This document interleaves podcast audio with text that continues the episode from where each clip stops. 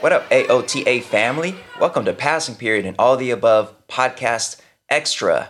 My name is Manuel Rustin, your favorite teacher's favorite teacher, and we just we just filmed a video version of All the Above, but it's gonna take a minute. It's gonna take a minute to edit that. That'll be coming out next Saturday. We have a super dope guest, Annamarie Francois of UCLA's Center X, to join us to talk about schooling for democracy. Uh, look for that next Saturday. But as you all know, it takes a while to edit those uh, super dope video episodes that have multiple headlines and great guests and shout outs and all that good stuff. So, in between those video episodes, we drop these passing periods, which are audio only, exclusive for the podcast streamers. The the YouTube folks missed missed these, but um, here we are, Jeff. A few passing periods in a row, and we use these passing periods to talk about stories that maybe didn't make it into our most recent full episodes.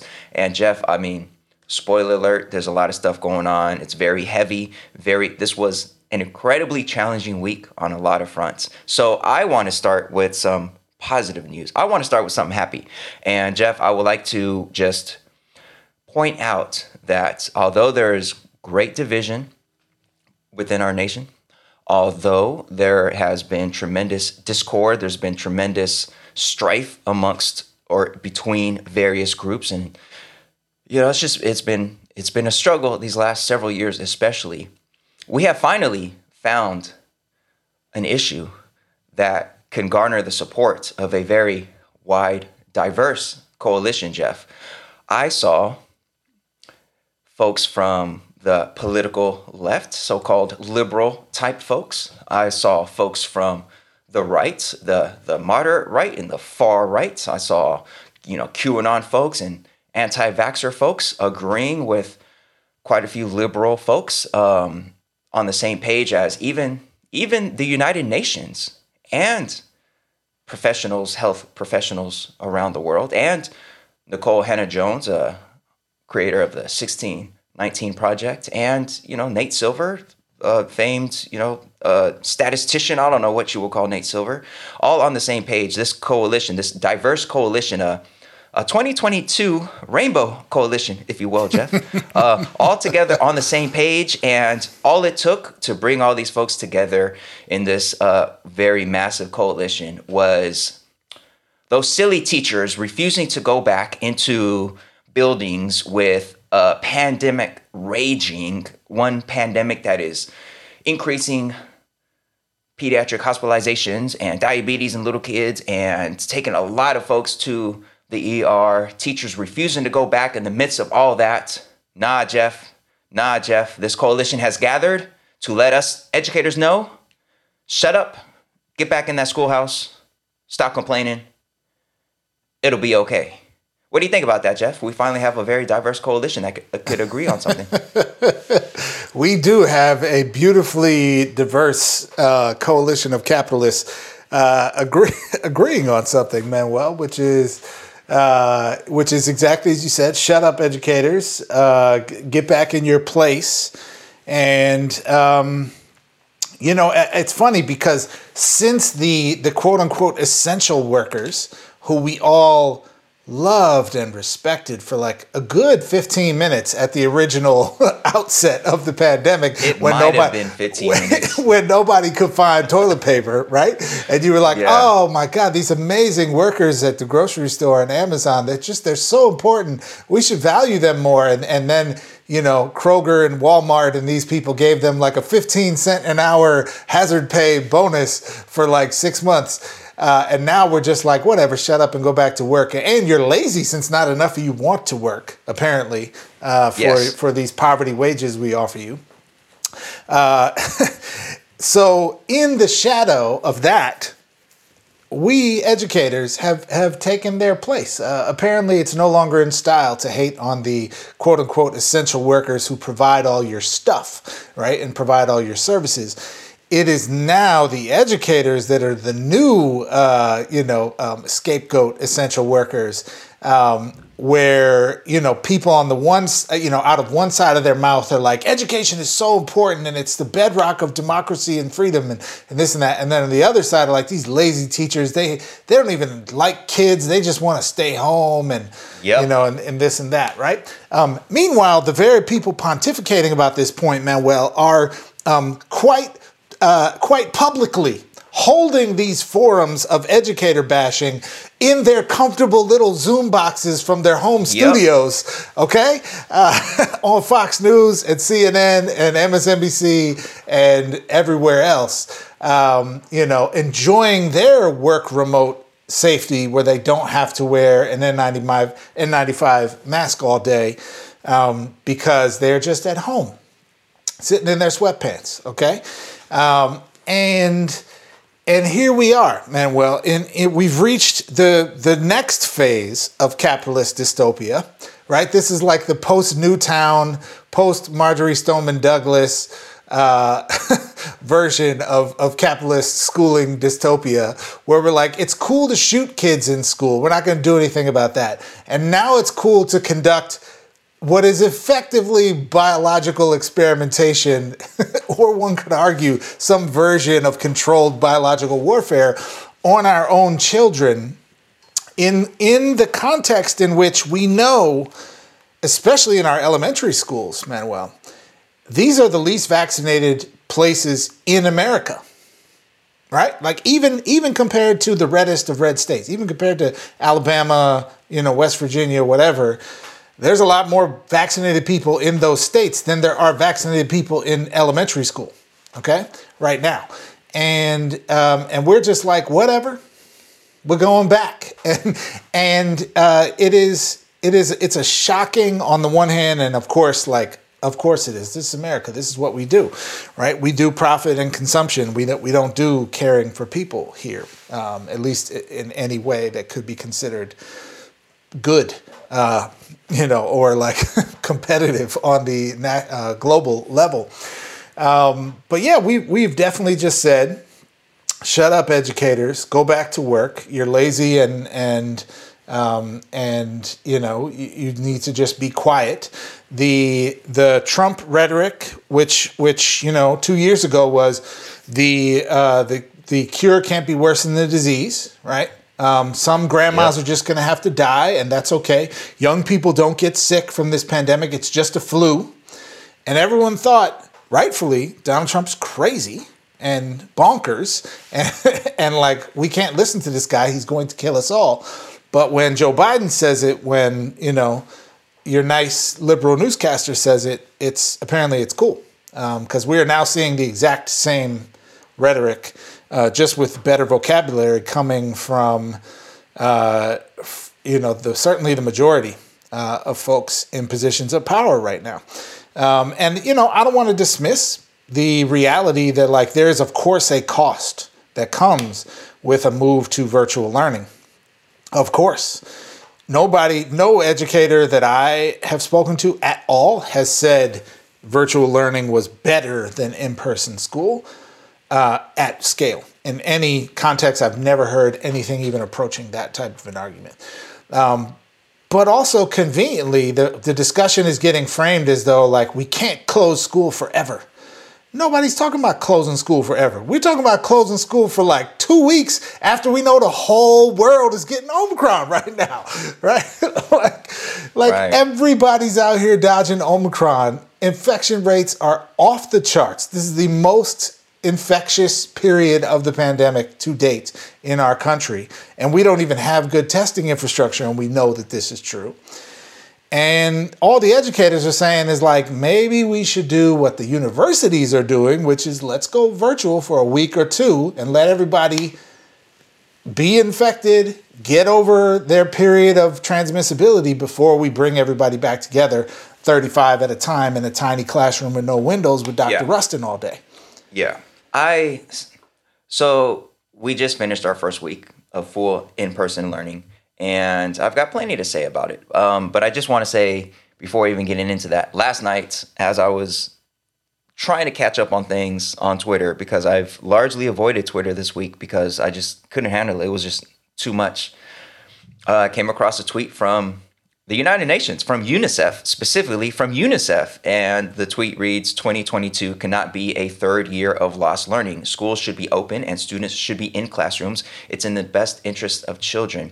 And sort of for me, maybe that was like the you know, proverbial straw that broke the camel's back, like seeing even UNICEF pile on on teachers and say like get back in the building despite the just tremendous numbers. I mean, yesterday LA County crossed 40 uh, I think it was 43,000 positive cases and Jeff, if we were to go back to the surge from last winter, the the most outrageous days of the most like the highest numbers were around 16,000. Like 16,000 cases was like f- almost back to full lockdown. And here we are 43,000 cases, 43,000 and it's like nah, nah, we're we're back in there, we're back in there. So for myself, my school system our first day back from winter break was Tuesday and I'm trying to I'm debating how much to even say about it because I know um, I don't I don't want to blame individuals who I know didn't really have much option or much choice. Uh, so certainly, you know, for my own school site, I absolutely positively know that my administrators have done everything they could. Like for sure, this has been probably you know, that probably for them uh, among the hardest weeks that they've they've ever had in terms of uh, scrambling around this because we showed back up on Tuesday no requirement for staff or students to get tested before showing back up um, after winter break. No requirement for staff or students to necessarily be vaccinated, although you know highly encouraged but not required. And it was pretty much we're breaking records every day for a number of cases and we're only starting to understand how Omic- the Omicron variant actually affects young people. So you know all those all those folks out there saying it's quote unquote mild, and then late last night in the almost in the dark of the night, the CDC you know uh, shares its report about how uh, diabetes, the risk of diabetes goes way up in children who have been infected with Omicron. It's like, wait, where where did that come from? Um, so yeah, in the midst of us still trying to even understand what this disease actually does to folks, it's like, boom, back in the schoolhouse, no required testing, no required vaccinations, just everybody show up and we'll power through it. And this week has been a challenge, man. We have been I guess powering through it. I've covered so many classes because staff were out, um, some out for uh, positively, uh, po- possibly uh, being positive, some out for other reasons.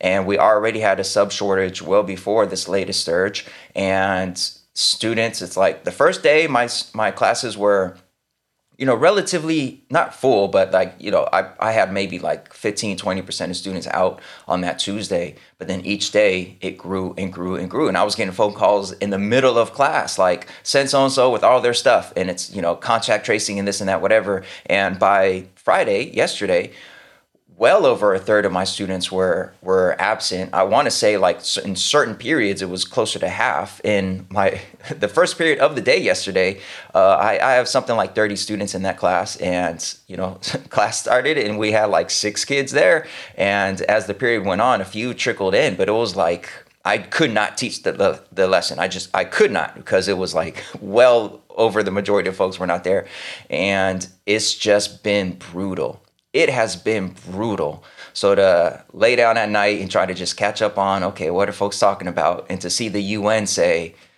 it can't be a year of lost learning, schools should be open. And it's like, we're not.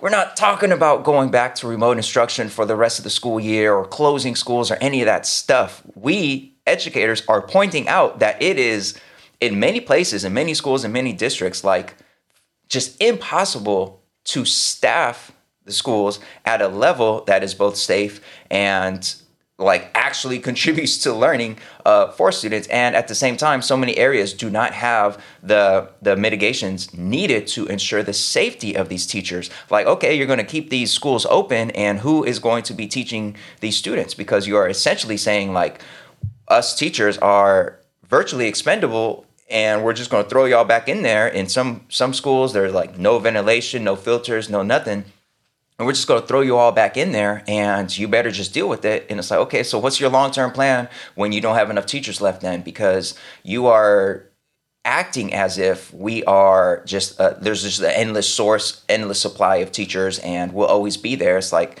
you might be running you might be running huge segments of us out of the classroom. And what are you going to do then with your quote unquote open schools? It's just very very it's just I feel for all the other teachers out there. I was in all these different classes with so many students in there, so many students that I could look at and just know, like, you don't look right. Like I hear you coughing under your mask. I see your glazy eyes. Like you don't look right. Yet there's no testing requirement for everybody. So it's not like I'm gonna write up a kid and say, you gotta go get tested. It's just like we're just out here, we're swimming in it, it's all over the place, and I don't even know who like specifically to be mad at like in my own context because i know you know it's not on my administrators. I don't even fully understand like what powers the school board or our superintendent have to like have extended our winter break and, and go remote because I, I don't know. Like maybe their hands are tied based on state legislation and funding. Like i don't know how easy it is for a school district just to say like okay fine we're just not going to come back to school yet until this. Like I, I got to believe it's it's not as easy as as I as a classroom teacher might believe it to be. So it's just so frustrating, and I just feel for all the teachers out there that are even are in even worse shape. Like I have a air purifier, fire. I have windows. The weather was was fine this week. Windows all the way fully open. Like there's plenty of ventilation. There's all this stuff. I you know I did receive masks from my administrators, but a lot of teachers they can't say the same for all that. So shout out to those teachers, those areas that are refusing to go in, and, and especially Chicago, uh, shout out to them for refusing to be part of this, man, because this stuff is dangerous, man. We don't even know what the full effects are. If it increases the risk of diabetes in kids, what are we going to find out like three, four, five, six months from now from studies? You know, we're just assuming, we just, society is just assuming this, this really is so called mild and not that big of a deal. It's like, wait, hold up. I don't know what you're, uh, yeah. I don't know what assumptions you're making, but this is, uh, this ain't adding up, man. Yeah, it is. Uh, it's incredibly reckless uh, from my perspective. What what we're doing right now, Manuel, and it is. I, I would say we are witnessing the. Like, there's part of me that wants to say what we're witnessing is just the deep cowardice of our political leadership, um, because it is on the one hand cowardice in the face of the corporate pressures that elected officials in this country bow to and, and actually are accountable to. And we're just seeing like nakedly right now that that's what's happening, right? Like folks want the parents to work and that's so we got to have the schools open right there's not yep. there's not anything more fancy or nuanced this is all dressed up in the rhetoric of like what about the learning loss and we care about the poor black and brown kids skip me with it. I'm not even here for a little bit of it. There may be some individual actors in the equation here who actually hold that in their heart. That's not at all why, the policies that we're seeing are what they are right now. So that's that's like on the one hand, and then the other hand, and this is where I do have some empathy for political leaders, is that because of the fact that um, parents don't have any safety net, right? If the school's closed and you have to stay home with your younger kids and you don't have a close family member or some kind of uh, child care safety net you can fall back on that is affordable to you, then you're screwed, right? Then you have to call out from work, which means if you're, especially if you're not like a salaried, you know, employee, you you who doesn't have like paid time off, you risk both losing wages and also losing your job, right? Um, and so, or you have to do something incredibly high risk, like leave your young kids at home alone all day, right? And you know, and then and then somebody calls the cops on you, and you're you know you got a neglect case or something, right? Like these are the difficult situations we're putting families in. So of course, families are going to pressure politicians to say, hey, the school's got to be open because I got to work because how else are we going to survive? So we've created the situation where people can't survive, so they have to rely on school to watch their kids all day. So the schools have to stay open, regardless of the fact that any objective look at what is happening right now with COVID would say that, like, this is a high risk policy. We are gambling with the lives and well being of our children. And even though children uh, tend to suffer the worst consequences of COVID 19 at a much lower rate than the adults. The the the only person in mainstream media, uh, Manuel, this week I heard saying anything even remotely commonsensical about this was uh, was Mehdi Hasan, who had this uh, who's on MSNBC and had this clip from I think it was uh, Dr. Walensky from the whichever one, the CDC or whichever one of the big, uh, you know, National Institutes of Health. I forget where she's at, uh, but she was testifying before Congress, I believe, uh, and said like, yes, even though you know there's far less death from COVID nineteen among children, and this was the key thing: children aren't supposed to die. like they're yes. supposed to live, right? Like older people are supposed to. I mean, I don't mean to be crude to us, right? But like we're supposed to get heart attacks and cancer and stuff, right? It's sad, it's it's it's all of that. But like it happens to people as they get older. It's not supposed to happen to kids. So the so the fact that we are seeing death, hospitalization, long COVID, which is the you know the part of this that's going totally ignored. Um, you know, you just alluded to it around the potential complications for COVID triggering diabetes in kids, but also there's there's something like depending on the source you look at now, somewhere between like 15 and 20 percent of even kids who get COVID experience long COVID symptoms. Right, so six months out at least are still experiencing respiratory problems, you know, uh, weird, you know, nervous system issues, organ issues, you know, all these kinds of things, brain fog kind of stuff, right? And we are just at the tip of the iceberg on that right now. We don't know how long these symptoms are going to last for for folks. We don't know if new symptoms might develop for other uh, people who have been exposed. Um, so it, it's it's just I felt this whole week, man. Well, like I was a crazy person. Like I, am like, am I the yeah. only one who's like, this is completely insane what we are yeah. doing for no reason? Nobody's saying close the schools forever, but like at least a week or two until everybody's over the COVID that everybody just got to. like, why yeah. are we doing this? We don't need to do this. Like, this is nuts. We're the wealthiest country in the world. We can do whatever the hell we want to and care for people. And we are just like, no, these lazy teachers are, are the problem. And it is, you know, it sort of reminds me, Manuel, of like the way our society works, where you know, we convince all these people that it's like immigrants coming to take your job. And you're like, dude, just look around. Like, it's not, that's not what's happening. it's like, like it's freaking billionaires who are taking your, your money. It's not the immigrants. The immigrants are picking lettuce in the field and like sweeping floors, dude. They're not coming to take your job. They're trying to survive. Like, open your eyes and I feel like this is the this is like some societal equivalent of that where I'm like, dude, it's not the teachers who are like trying to ruin your life. like it is the the idea that you can't take off time of work in a pandemic and not like be destitute. That's the yeah. problem, not the teachers.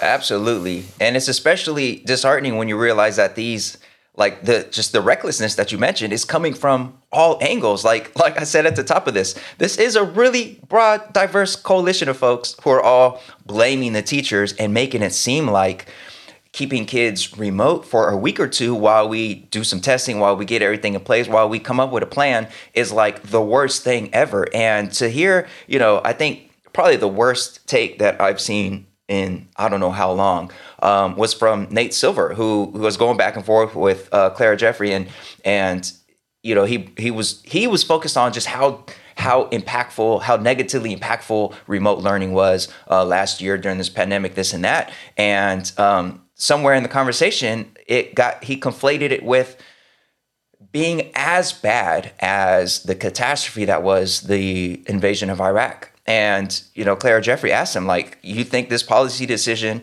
which, you know, here we are in um, in a sense of like trying to save lives from this freaking rat virus that has been ravaging us is equivalent to the deaths of 460,000 people and the de- destabilization of an entire region. And he's like yeah I think this is up there on that same level. I'm like how in the where how did we end up here where trying to keep kids and their families and their households from contracting this virus that has killed almost 1 million Americans at this point? Almost 1 million people have died from this how are our efforts to try to slow that spread or try to mitigate it being conflated with being as bad as the war in Iraq, like keeping kids at home because they're sad and mental health challenges and this and that. It's like, okay, what if their mental health challenges that they're dealing with aren't because they're watching their teacher on Zoom, but they're because they are living at a time where we are having experiencing this global catastrophe of a pandemic with lives being lost all over the place. Our Capitol insurrection, which we just passed the one year anniversary of, and just all the all the challenges that are happening. Like you're me being a teacher on Zoom is what's causing the mental health challenges that uh, young people are experiencing and one more week of that or two more weeks of that are going to like be the end of it like get out of here with conflating us trying to be safe for ourselves us teachers for ourselves and our families and trying to also not spread the disease to our students who have newborns at home or grandparents at home like we are the enemy here? Like it's just um it's very like I would expect that from the you know very wild far right stretches of the political landscape and you know anti-vaxxers and all that stuff. But to hear it from like day-to-day folks who are very much on just mainstream tv to see the cdc you know just totally go back on their 10-day isolation policy and just call it a five day and you don't even have to test negative to come back just to see all these things happen all at once it is incredibly reckless as you said jeff and i listened back to our most uh, recent passing period, which was way back, like right after Christmas, where we recorded one. And you know, this pandemic has really ballooned since then. This Omicron has, I think, turned out to be more contagious than almost anybody thought it would be. And during that passing period, we're like, look, like we don't know what the best answer is, but things aren't looking very good. And just in those two weeks, like this thing ballooned way out of control. And I just don't understand why school systems can't just call it timeout and just let's figure this thing out. Like I wish, like I wish I would get the email from my school or from my district that says, you know what, next week we're gonna have students just stay at home. Uh, staff, you're welcome to come into your classroom and put together, you know, your your plans for uh, students who do arrive in person. Once we're able to test everybody and the students who have to stay home put together those lessons those whatever because now at least during remote learning you knew everybody was was at home. So your lesson plan was tailored to delivering it you know to folks who are at home and posting stuff online. And now it's like well I'm crafting my lesson plan for this in-person folk, these in-person folks. I'm not recording myself a full lecture for the at-home folks. If I want to do that, I need time. I need something like call time out and let's just figure it out. I covered a, a, chemistry class this week. I covered a math class this week. Like I'm not even getting my own prep time to do my regular stuff, let alone figure out what to do with the third to a half of students who aren't present. Man, just call time out. Like I'm just waiting for that email. Like, yo, time out. Okay, this is a mess. Let's take some time. Let's get our stuff together. Let students stay home for a week or two. Stay safe. Let's test them. All that, and let's figure ourselves out. But I guess that's just as bad as the war in Iraq, according to Nate Silver and other folks. Yeah, I, I, it's funny you you say that because I hadn't actually seen uh, that that Nate Silver conversation. That is that is mind-bogglingly stupid uh, comparison. He, he like, says literally quote. He says quote. This is absolutely on that magnitude. End quote. That's what like, like absolutely. People sometimes Man. people just need to calm down. like yes, I'm gonna yes. I'm, like I you know I'm not I don't have a particularly strong opinion about Nate Silver one way or the other. I'm gonna I, maybe I'll give him a mulligan on that one and just be like, bruh, Man. take a deep breath, rethink that because there's just that's that's bananas. Uh, especially when I just I just pulled up the uh, the map. Okay, the uh, the COVID data. Uh, today is January eighth. Okay, we have uh, one year ago today, Manuel, Los Angeles was essentially the epicenter of the pandemic, and nationally we had 840,000 new cases reported on January 8th, and we thought the world was coming to an end effectively, right? Like we thought the yeah. hospitals are being overrun, like this is crazy, okay? 840,000. Today, January 8th, okay? Um, or I guess we don't have the data for today, but let's look at yesterday, January 7th. 2.87 million new cases. Okay? that is That's wild, man. yeah, yeah. So we're talking approaching four times, like three and a half times. And the curve is still going up. Like when you look at this. Yeah, we ain't at the peak of it yet. Yeah, yeah, we're not at the peak yet, right? Or at least we don't have reason to believe we're at the peak yet there's literally no indication from the data to us right now that like it's a good call to just drop everything and reopen school. And man, well, we have to keep in mind there's parts of the country where they don't even allow masking, right? There's no, yeah. not only is there no mask mandate, there is a prevention of mask mandates. Okay, so we have schools that are literally with a with a virus now that is, uh, you know, they're saying is like essentially as transmissible as something like measles, where if you're in the room with someone who has it and you're unprotected, especially if you're unvaccinated, you're going to contract it, right? So we are just setting up COVID super spreader events in schools in many cases. Okay. That's certainly not necessarily true everywhere where there is masking and vaccination and other things, but we're at least risking it all over. Yeah. Right. And you know, man, well, this is to me where the kind of other side of the coin of like what makes me feel like I'm crazy comes up because people say we have to do this because of the learning loss. What about the learning loss, right? Oh, that, you know, there's so much learning loss. And um, this week there was a, a, piece that came out in um, LA School Report. Um, it was a, uh, the title is long, it's the analysis Pandemic learning loss could cost US students $2 trillion in lifetime earnings. What states and schools can do to avert this crisis. Okay. It was written by Dan um, Goldhaber, Thomas Kane, and Andrew McEachin. I hope I'm pronouncing all the names correctly. Um, and uh, you know they cite some of this you know very shocking uh, headline grabbing data right that um, the learning loss that kids have experienced right now is so profound, right? They say um, that we have seen a 9 to 11 percentile point decline in math achievement um, for, uh, for kids in America, okay, um, in both math and reading over the time of the pandemic, and that that could result um, in $43,800 loss in expected lifetime's earnings. Now, spread that across the 50 million public school students currently enrolled in grades K, in grades K to 12. That would be over $2 trillion, about 10 times more than the 200 billion Congress set aside last year to help schools respond to it's the dumbest thing I've heard. That thing, it's the that is Oh, terrible ahead, math sorry. and social science here okay like like there's so many layers of like bruh like for real, this is this is bad. This is like this is George W. Bush funny. It's funny Washington man. okay, like absolutely. like you're they're looking at like folks who are already in the workforce versus like the current you know whatever test scores achievement of of young kids and equating them the same as if like conditions or or the context of the economy and technology and all that stuff is all context and just like conflating that with like let's spread that across you know all these school years this that whatever. There's two trillion dollars. Like this isn't even like a apples to oranges type comp- this is like apples to freaking basketballs or something. Like this is just tremendous to conflate conflate these you know this temporary uh drop in in learning so called because of the pandemic to like lifetime earnings and all that stuff. Is like how how about we actually focus on the actual like workforce in terms of like the current companies and corporations and all that stuff and do something about that to uh, to where they actually support this population versus like, oh, this population ain't gonna be ready for you know corporate world, man. F the corporate world right now, man. We're trying to save lives, man. We're trying to save lives. Like this is not about us conforming to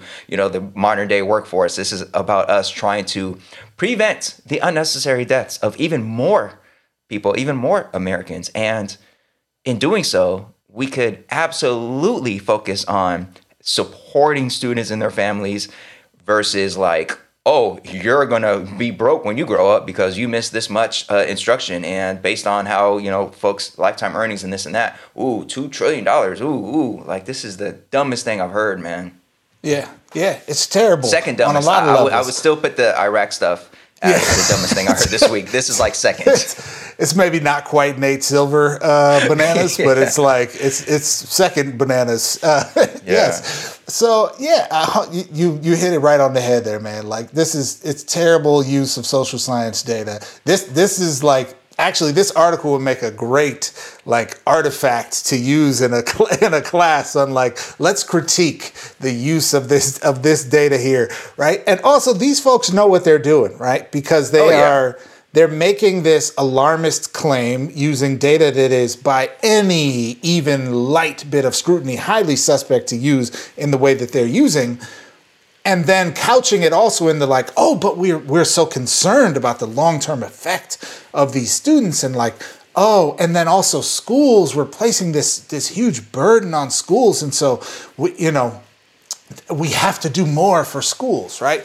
Um, and, and I, it, you know, to me, it just rings entirely as as disingenuous, right? That like, first of all, I don't believe 90% of the folks out here talking about learning loss. I'm like, you don't care about learning loss because if you cared about learning loss, you would support an, a, a policy agenda that's actually about addressing root cause issues of learning loss, which is poverty, which is racism, which is healthcare, which is employment, which is housing, which is, you know, our economic system that preys upon certain people and privileges others. And you're, you know, you don't support that agenda. you might right. have a nice Black Lives Matter sign in front of your house, but you don't support that agenda. You're not trying to share power. You're not trying to, you know, let other kids go to your kid's school. You just like, you know, voting liberal or whatever. So I'm not I'm not here to give these folks, you know, any kind of kudos for for this like performative wokeness. Um, you know, but it is this is a very insidious argument, right? That also combined with folks uh, manipulation of what educators are actually saying in some places right now, which is not let's close school forever, but is let's do virtual school to keep people safe, educators as workers, and kids, our most vulnerable, most unvaccinated population, for the next week or two until this curve that is the highest we've ever seen at least flattens, right?